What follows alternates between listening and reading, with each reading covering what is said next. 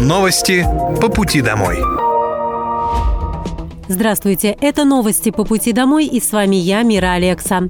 Пока вы добираетесь до дома за рулем своего автомобиля, на пассажирском сиденье или в общественном транспорте, я расскажу вам о том, что произошло сегодня в Подмосковье, в России и в мире. Специальная военная операция по защите мирного населения Донбасса продолжается. На Купинском направлении потери противника составили до 270 военнослужащих, танк, 10 боевых бронированных машин, 3 пикапа, 2 самоходные артиллерийские установки «Краб» польского производства и 2 самоходные артиллерийские установки «Гвоздика». На Краснолиманском направлении потери противника составили до 115 военнослужащих, 3 боевые бронированные машины, 2 автомобиля, 2 орудия орудия Д-20, а также гаубица МСТА-Б. На Донецком направлении суточные потери противника составили до 485 украинских военнослужащих, три боевые бронированные машины, два автомобиля, гаубица МСТА-Б, а также орудия Д-20. На южнодонецком направлении уничтожено до 150 украинских военнослужащих, две боевые бронированные машины, три автомобиля, а также две гаубицы Д-20. На запорожском направлении потери противника составили до 110 украинских военнослужащих, 7 танков, 7 боевых бронированных машин, 3 автомобиля, гаубица М-109 «Паладин» производства США, а также самоходная артиллерийская установка «Гвоздика». Средствами ПВО сбит вертолет Ми-8 воздушных сил Украины. Перехвачены 5 оперативно-тактических ракет, 4 управляемые бомбы производства США и уничтожены 34 беспилотных летательных аппарата. Жители Подмосковья смогут закрыть больничный после ОРВИ и ковида через телемедицинскую консультацию. Воспользоваться услугой могут жители региона, прикрепленные к поликлиникам подведомственным Минздраву региона. Это касается тех пациентов, чья болезнь протекала в легкой форме. Во время онлайн-консультации врач опросит пациента. Если у человека еще сохраняются симптомы заболевания, то ему назначат очный прием для продления больничного. Пациенты также смогут закрыть больничный лист при очном визите к врачу, если этот способ для них более удобен. Записаться на телемедицинскую консультацию для закрытия больничного можно на портале госуслуг в разделе «Терапия». Также оформить запись можно по телефону 122. Число услуг на региональном портале Подмосковья выросло до 304. Только с начала года в электронный вид перевели уже порядка 30 услуг и сервисов. Портал был создан в Подмосковье 11 лет назад. В первую очередь в цифру переводят самые востребованные услуги. Многие сервисы впоследствии дорабатывают и обновляют, делая их более удобными и понятными для пользователей. Появляются подсказки, сервисы предварительной проверки и автозаполнения.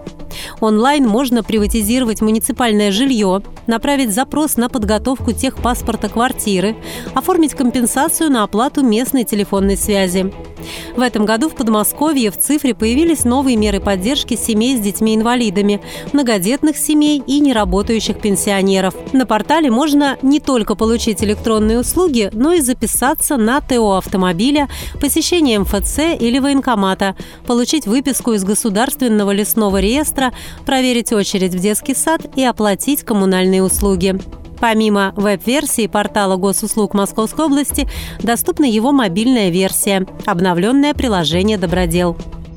Уже более 11 тысяч человек проголосовали за строительство тротуаров на дорогах Подмосковья. Активнее всего проявили себя жители Орехова-Зуева, Раменского и Солнечногорска. Голосование на портале «Добродел» за строительство тротуаров на региональных дорогах Подмосковья в 2024 году стартовало в начале октября. Продлится оно до 31 октября. Все желающие могут оставить свой голос, необходимо только быть зарегистрированным на портале госуслуг. Один пользователь может предложить только одну дорогу для строительства тротуара, выбрав ее на интерактивной карте. По итогам голосования тротуары, получившие наибольшую поддержку от жителей области, будут включены в программу строительства на следующий год. В Подмосковье стартовал молодежный конкурс «Лидеры региона». Новый проект Росмолодежи является продолжением программы «Больше, чем путешествия».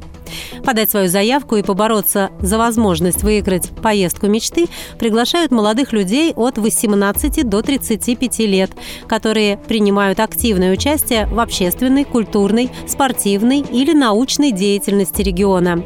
Заявки принимаются до 20 декабря. В этом году запланировано 9 поездок по 40 участников. Принять участие в конкурсном отборе могут все желающие, которые ранее, в 2023 году, не использовали право на поездку по программе «Больше, чем путешествие». Для этого нужно прислать анкету и согласие на обработку персональных данных, а также сканы дипломов и грамот за достижения на почту. Образцы документов размещены на сайте МИСК Московской области. В теме письма нужно указать фамилию и городской округ. В рамках конкурса участники отправятся в поездки по городам России. Первая состоится 24 октября.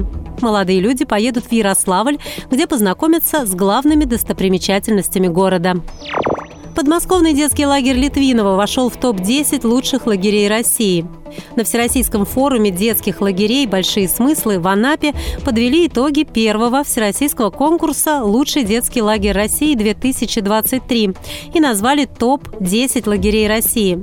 Подмосковный оздоровительный комплекс Литвинова вошел в десятку лучших детских лагерей страны. В центре создана отличная инфраструктура, есть боулинг и бассейны. А этим летом в Литвиново по поручению губернатора региона Андрея Воробьева по бесплатным путевкам отдыхали дети-участников участников СВО. Всего в конкурсе приняли участие 119 организаций отдыха и оздоровления детей. Жюри оценивали такие критерии, как инфраструктура, уровень безопасности, комфортное проживание, наличие программ воспитания и развития, условий для оздоровления, положительных отзывов от детей и родителей и других факторов, подтверждающих эффективность работы лагеря.